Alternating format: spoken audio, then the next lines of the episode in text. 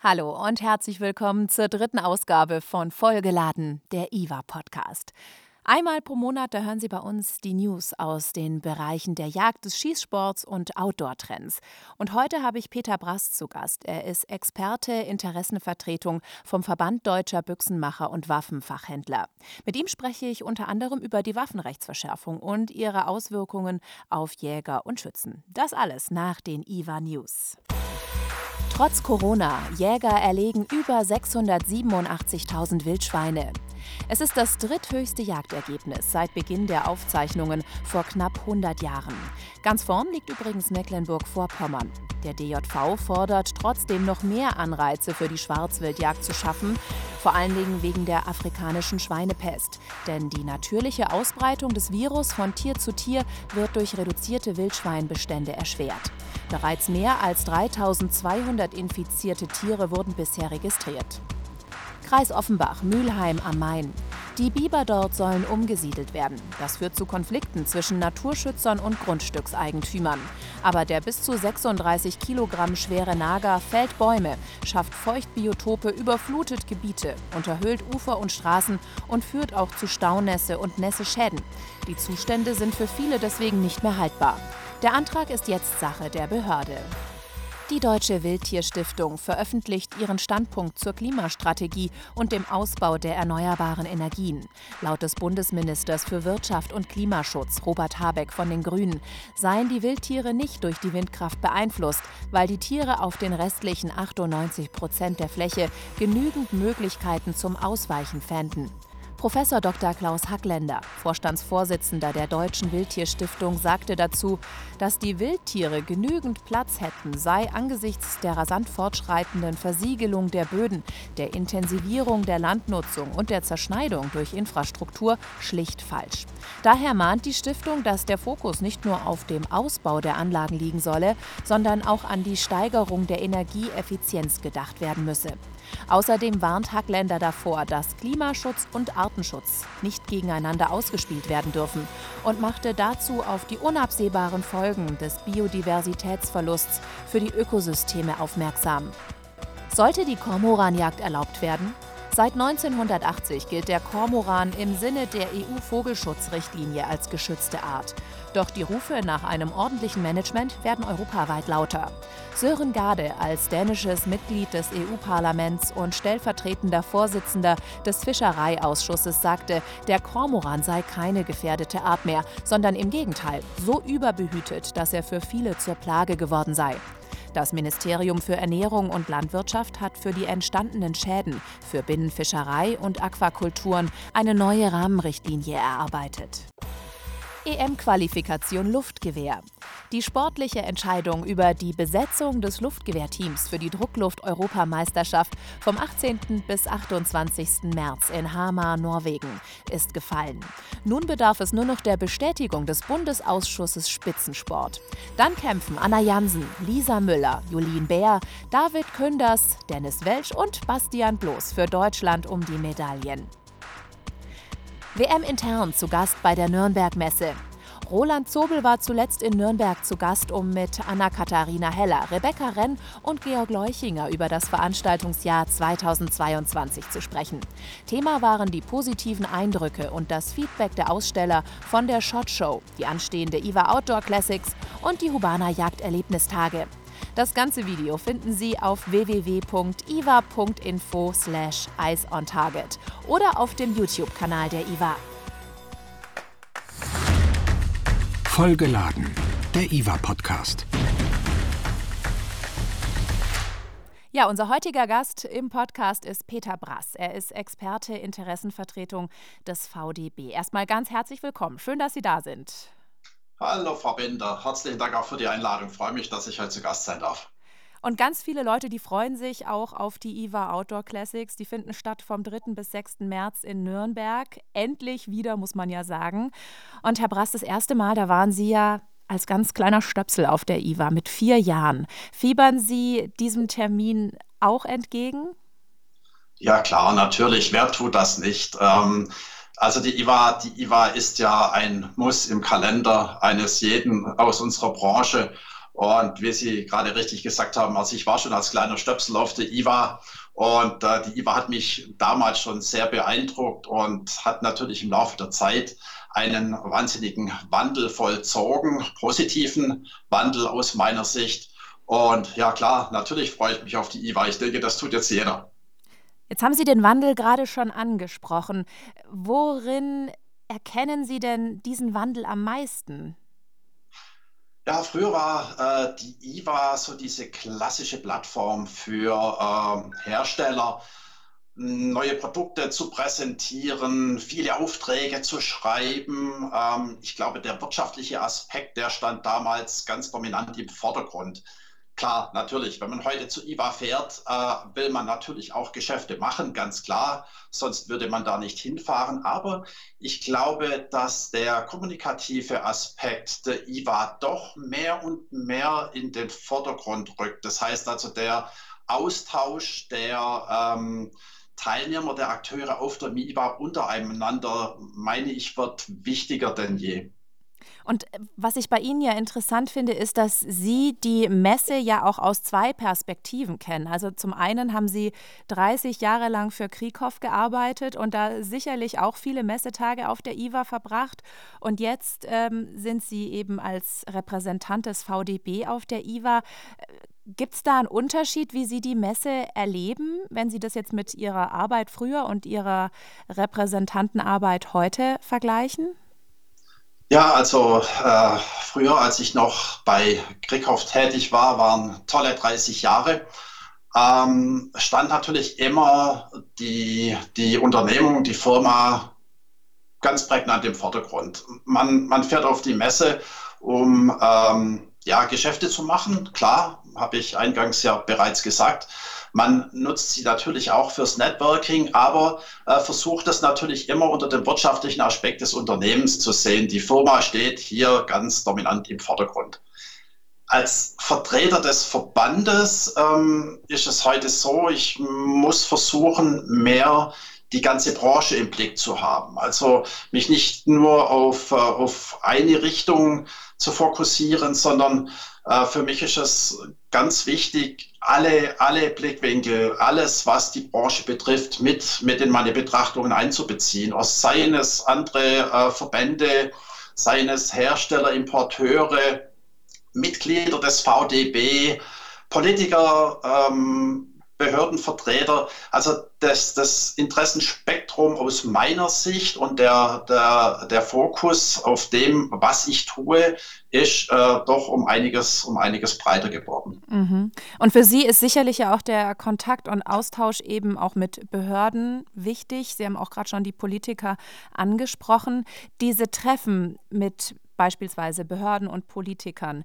Ist das etwas, was man schon vorbereitet, also wo Sie schon Wochen vorher vielleicht Termine vereinbaren oder ähm, geschieht dann da auch einiges spontan, weil man sich vielleicht zufällig auf der IWA über den Weg läuft? Gut, ich glaube, das passiert auf der IWA immer. Also besonders zwischen Treffen, ähm, zwischen Meetings, wenn man von einer Halle in die andere eilt und äh, schon eigentlich ein bisschen im Verzug ist, da läuft man meistens immer noch Leuten über den Weg, mit denen man sich kurz austauschen möchte. Ähm, das trifft natürlich auch auf Behördenvertreter und Politiker zu, gar keine Frage. Deswegen ist es natürlich erforderlich, dass man im Vorfeld bereits aktiv wird, ähm, mit den Herrschaften, mit den Akteuren in Kontakt tritt und auch aktiv dann Termine auf der IWA vereinbart. Dieses Jahr ähm, ist es so, die IWA ähm, steht natürlich unter einem ganz anderen Licht mit der, mit der Corona-Pandemie. Und es ist leider so, dass ich auch vom einen oder anderen bereits eine Absage erhalten habe, weil sie einfach nicht die Möglichkeit haben, vielleicht von Behördenseite ähm, überhaupt die IWA zu besuchen. Das ist sehr schade, aber nichtsdestotrotz ähm, sind schon einige Termine jetzt vereinbart, die sich Gott sei Dank auch auf der IWA realisieren lassen. Mhm. Können Sie als Repräsentant des VDB mal die Kernaufgaben beschreiben des Verbandes? Ja, der äh, VDB ähm, ist ja primär in seiner Kernaufgabe der Vertreter der Büchsenmacher und, und Waffenfachhändler. Das heißt, wir vertreten die Interessen unserer Mitglieder nach außen. Ähm, es ist, es ist für den Verband natürlich unwahrscheinlich wichtig, dass wir äh, unsere Belange und, und auch unsere Positionen der Politik, denen ja unsere Belange und Positionen teilweise unbekannt sind, ähm, näher bringen. Es, man kann ja nicht sagen, dass die Politik grundsätzlich äh, gegen uns eingestellt ist. Äh, ganz, im, ganz im Gegenteil. Aber ich denke, dass wir mit genügend Sachinformationen und auch mit normalem und gesundem Menschenverstand den Entscheidungsträgern helfen können, dass sie vielleicht von extremen zu eher vernünftigen Positionen kommen und, und das auch klar unterscheiden können. Mhm. Und wie erleben Sie das? Wird dann eher gemauert, wenn Sie ihr, Ihre Expertise jetzt beispielsweise aus dem Fachhandel in die Politik tragen möchten oder rennen Sie offene Türen ein? Ähm, nee, also von Mauern, glaube ich, kann hier nicht die Rede sein. Ähm, auch, auch die Politik ist ja offen, hat ein, ein offenes Ohr. Ob dann letztendlich äh, unsere Expertise, die wir einbringen, auch angenommen wird und nachher auch Anwendung findet in der, in der Gesetzgebung, das ähm, kann ich so nicht sagen. Das äh, wird auch nicht immer der Fall sein. Aber ähm, auch die, die Politik ist, ist offen für Dialog und natürlich auch äh, dankbar für, für Informationen, die wir liefern. Mhm. Also die Devise ist, den Politikern so viel Wissen wie möglich zur Verfügung zu stellen. Wie muss man sich das denn konkret vorstellen? Also wie funktioniert dieser Wissenstransfer genau? Ähm, ja, es erfolgte natürlich sehr, sehr viel äh, in, in Gesprächen. Ähm, es wird viel kommuniziert auch über Positionspapiere, Forderungspapiere äh, von Seiten des Verbandes. Was wir, was wir hier nicht machen und, und wollen, wir wollen ja keine Beeinflussung der Politik vornehmen, sondern wir wollen eher versuchen, in, in den offenen Gesprächen, in dem Austausch ähm, uns aktiv anzubieten, unsere Expertise einzubringen und wir hoffen, wenn es dann zu Fragen kommt, dass ähm, dann der VDB zumindest im Hinterkopf der Leute ist, damit dort dann nachgefragt werden kann. Hm. Es gibt ja natürlich schon auch einige Beispiele, wo dieser Wissenstransfer nicht so richtig gut funktioniert hat. Woran hapert es denn da Ihrer Einschätzung nach? Ja gut, ähm, es sollte doch die Rücksprache mit den Betroffenen der Branche gemacht werden. Also oftmals ist es leider so, dass ähm, die Probleme und die Machbarkeit hier außer Acht gelassen werden. Also gerade die, die, die Menschen, die tagtäglich damit zu tun haben ähm, und auch die Erfahrung in dem Bereich mitbringen, die sollten vielleicht doch öfters auch gehört werden und auch bereits bestehende Probleme aufgegriffen werden.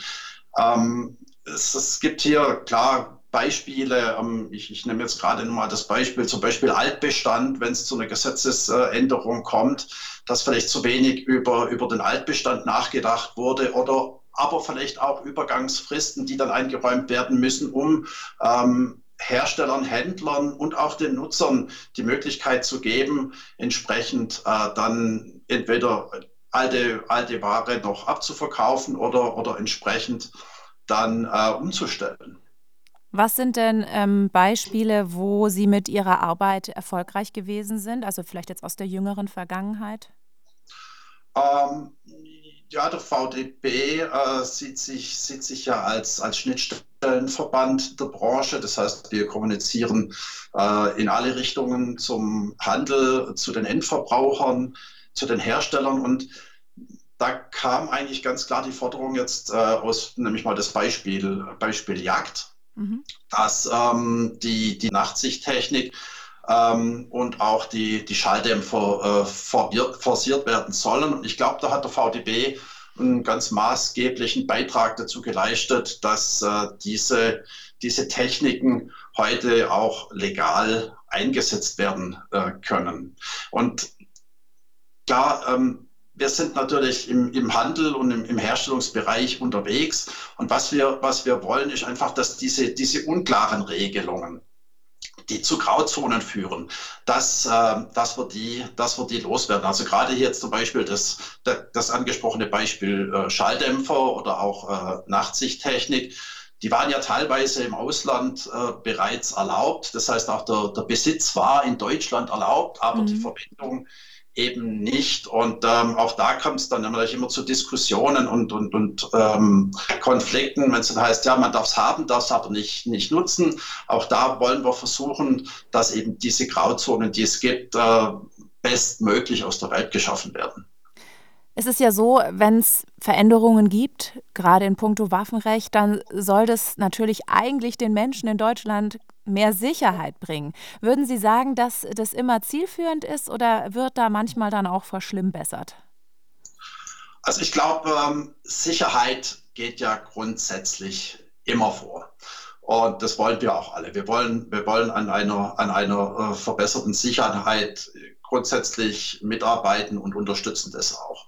Aber in, im Vorfeld, denke ich, ist es ganz wichtig, dass erstmal definiert wird, ähm, was bringt denn eigentlich mehr Sicherheit? Also das, das müsste dann schon oder muss auch gewissenhaft äh, geprüft werden. Man muss ja, muss ja wissen, wo lauern denn tatsächlich die Gefahren? Äh, wovon gehen tatsächliche äh, Bedrohungen aus? Und ähm, ich glaube, ja, uns allen ist es bekannt, aber überwiegend gehen doch, glaube ich, die Gefahren vom äh, illegalen Waffen, Waffenmissbrauch aus. Mhm. Und äh, glauben Sie, wenn Sie jetzt als VDB noch näher, also die Möglichkeit hätten, noch näher dran zu sein bei Entscheidungsprozessen, dass zum Beispiel auch so Graubereiche, von denen Sie eben auch gesprochen haben, schon im Vorhinein ja weniger stark ausgeprägt sind? Ähm, ja, also Sie sprechen jetzt vielleicht so den, den Entscheidungsprozess mhm. der Gesetzgebung an ja. sich an. Ja. Ähm, klar, natürlich ist es wünschenswert, ähm, dass, man, dass man gehört wird und dass auch die ähm, eigene Expertise in den Entscheidungsprozess mit einfließt. Aber der VDB, der, der will und der wird und der kann die Politik äh, nicht machen. Und es ist ein wünschenswert, dass die Politik eben mehr auf die Leute hört, die tatsächlich äh, tagtäglich, wie gesagt, im im Kontakt sind mit diesen Dingen und ähm, die Expertise sollte dann doch etwas, etwas mehr ähm, Berücksichtigung finden. Der VDB fordert ja auch ein faires und praxistaugliches Waffenrecht. Und Sie haben es natürlich gerade gesagt, der VDB macht keine Politik, aber natürlich, wer, wer nichts sagt, der wird ja auch nicht gehört sozusagen. Was würden Sie denn sagen? An welchen Stellen ist das derzeitige Waffenrecht nicht so praxistauglich, wie Sie das fordern? Ähm, ich denke mal, eine Grundlage für alle Beteiligten ist doch, dass, dass klare äh, Regelungen vorliegen und ähm, dass es hier nicht zu einer, zu einer Gängelung oder zu einer vom legalen Waffenbesitzer oder zu einer Überregulierung kommt. Ich denke auch, der, der Generalverdacht vom legalen Waffenbesitzer als Krimineller, ich denke, das, das muss unbedingt verhindert werden und dagegen müssen wir auch entschieden, müssen wir auch entschieden äh, vorgehen. Äh, die Bedrohung in unserem Land, ich habe es gerade schon gesagt, die geht eigentlich eher von den illegal besessenen Waffen und nicht von den, von den legal besessenen Waffen aus. Und wir unterstützen natürlich alle Bestrebungen der Politik, äh, an einem Mehr an Sicherheit, um eben dem illegalen Waffenbesitz und, und auch dem illegalen Waffenhandel entgegenzutreten. Und Sie bewegen sich da ja in einem, in einem kleinen Kreis, kann man sagen. Ne? Also Politiker und VDB sind natürlich ganz eng in Kontakt. Und das Ganze natürlich nicht nur in Deutschland, sondern auch in Europa. Und wie wichtig würden Sie denn sagen, ist dieses Engagement des VDB auf europäischer Ebene? Ähm, der VDB ähm, engagiert sich auf europäischer Ebene in Verbindung mit dem ICAC. Der ICAC ist der europäische Dachverband äh, des zivilen Waffenfachhandels. Und wir haben bei uns die glückliche Situation, dass äh, unser Vizepräsident, der Michael Blendinger, auch gleichzeitig Generalsekretär des ICAC ist und wir dadurch natürlich auch ähm, viel mitbekommen und viel ähm, auch sehen, was, was auf europäischer Ebene passiert, was für uns als VDB, eben als nationalen Verband, maßgeblich ist. Denn viel Gesetzgebung passiert, kommt aus Brüssel. Wir haben die äh, Feuerwaffenrichtlinie, wir haben die Feuerwaffenverordnung. Ähm, und diese, diese Gesetze kommen eben aus Brüssel. Und auch hier ist es sehr wichtig, bereits im Vorfeld auch den Dialog mit den EU-Politikern, mit den Abgeordneten des EU-Parlaments zu führen, um auch hier im Vorfeld bereits ähm, unsere Expertise einzubringen und zu versuchen zu verhindern, dass europäische ähm, Gesetzgebung die sich dann in nationales Recht nachher, ähm, im nationalen Recht nachher wieder widerspiegelt, zu Problemen äh, für, für uns und unsere Mitglieder führt. Und die europäische Feuerwaffenrichtlinie, die Sie gerade angesprochen haben, das ist ja ein Thema, das die Hersteller wirklich bewegt. Ähm, wesentliche Teile der Waffe brauchen eine Seriennummer. Ähm, wie ist denn da, was sind denn da momentan so die größten Herausforderungen, vor denen Hersteller da stehen? Oder ist jetzt alles in Butter? Oh, nee, ähm, ich, das sind, das sind äh, Gesetze, ich würde sagen, die, die leben und es, es, wird, es wird nie äh, in Butter sein und es wird ständig Bewegung im Gesetzgebungsverfahren geben und deswegen müssen wir auch immer das Ohr ähm, direkt da haben, wo, wo das Gras wächst, weil das müssen, das müssen wir hören. Sie haben die Kennzeichnungspflicht angesprochen. Ähm, natürlich ist, ist, auch da noch nicht alles in Butter. Auch hier gibt es Diskussionen, eventuell andere Möglichkeiten der Kennzeichnung ähm, für, für Waffen und, und Waffenteile zu implementieren. Also auch hier ganz, ganz wichtig und ein Appell an die, an die Politik. Ähm, bitte nehmt, nehmt die Branche, nehmt die Hersteller mit ins Boot und äh, hört, was die zu sagen haben, weil die wissen, was, was realistisch ist in der Umsetzung und was eben nicht. Und Sie sind ja nah dran an den Herstellern. Was äh, sagen die denn? Worüber klagen die jetzt momentan? Ähm, also Hersteller momentan, ich bin jetzt, mein Ohr ist eher gerade am, am Handel. Mhm. Wenn, wenn, wenn Sie auf zum Beispiel Probleme mit der Umsetzung der Waffenrechtsgebung sprechen, da haben wir zum Beispiel momentan aktuell das Problem der, der Dual-Use-Magazine. Das heißt, ähm, die bei der dritten Waffenrechts, beim dritten Waffenrechtsänderungsgesetz ähm, gab es hier äh, eine Regelung, was die, die Magazine betrifft, die sowohl Verwendung in Kurzwaffen wie auch in Langwaffen finden. Hier haben wir ja die Kapazitätsgrenzen mit 20 Schuss bei Kurzwaffen und 10 Schuss bei Langwaffen.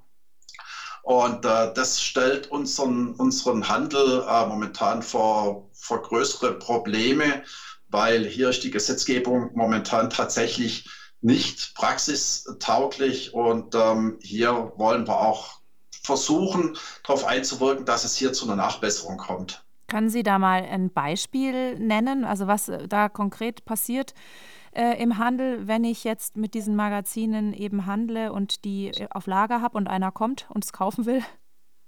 Ähm, ja, gut, wenn, wenn ich ähm, als Händler bereits Waffen am Lager habe, Beispiel Langwaffe mit, mit 10 Schussmagazin.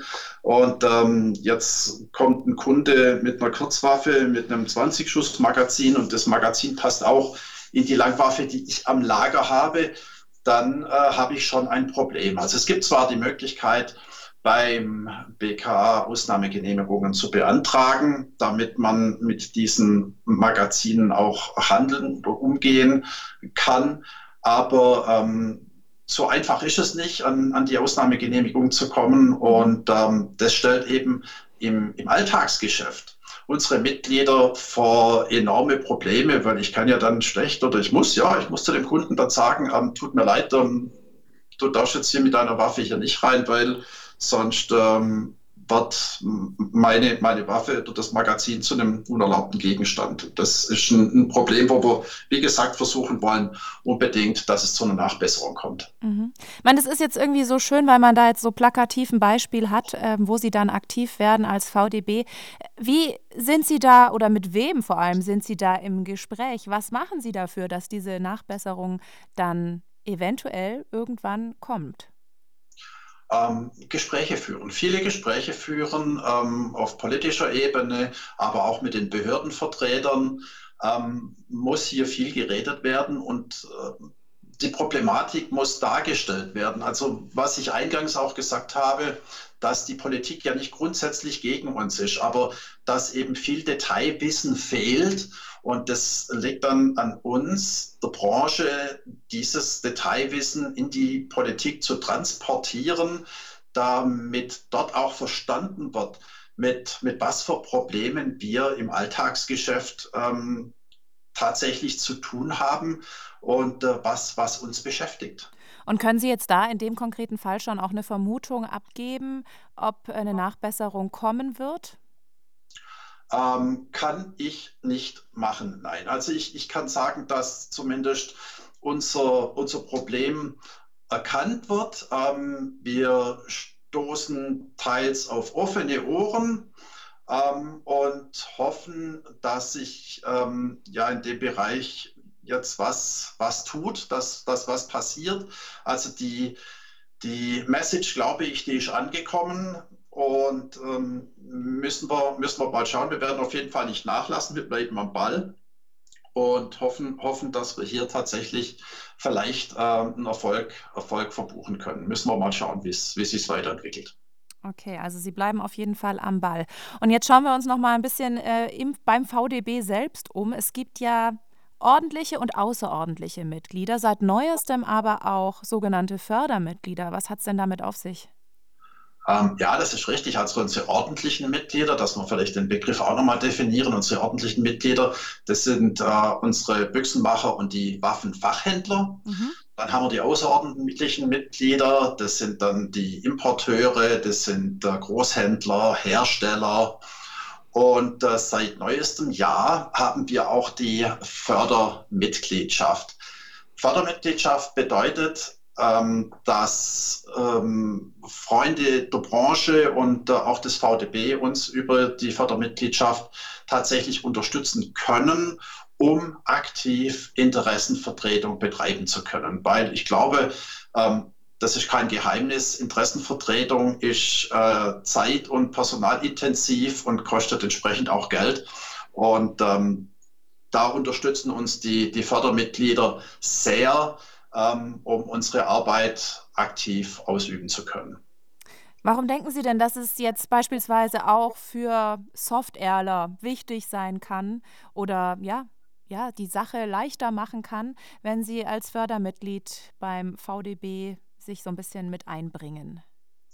Ähm, ja, Sie sprechen, Sie sprechen Airsoft an. Wir haben, wir haben natürlich das ganze Spektrum. Wir, unsere, unsere Mitglieder, unsere ordentlichen Mitglieder, der Waffenfachhandel und auch die Büchsenmacher haben ja das ganze Kundenklientel. Wir, wir sind nicht nur äh, für die Sportschützen oder nur für die Jäger oder nur für die Sammler oder nur Airsofter, sondern nee, unsere, unsere Mitglieder bedienen eigentlich die ganzen legalen Waffenbesitzer. Und äh, deswegen ist es, denke ich, auch für uns wichtig, auch hier wieder diesen 360-Grad-Blick zu haben.